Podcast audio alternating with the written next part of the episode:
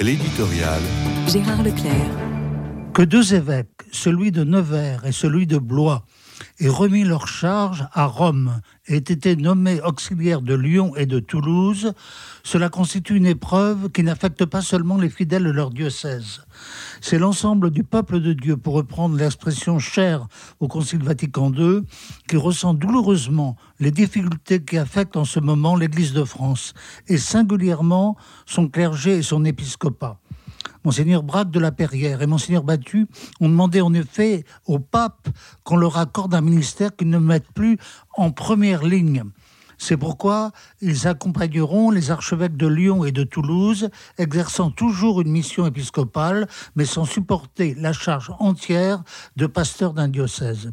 Il faut bien reconnaître que la situation générale de l'Église de France est difficile à porter par les responsables qui font face à la raréfaction des prêtres et ont à affronter les suites de ce qu'on appelle la crise des abus.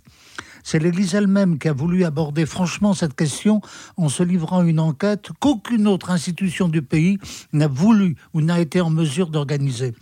Il en résulte une crise durable dont on n'imagine pas toutes les conséquences, car il ne suffit pas de brandir de grands mots comme systémique pour résoudre les problèmes qu'il s'agit d'abord de comprendre et d'analyser. L'Église synodale que le pape François entend promouvoir porte-t-elle une part de la solution?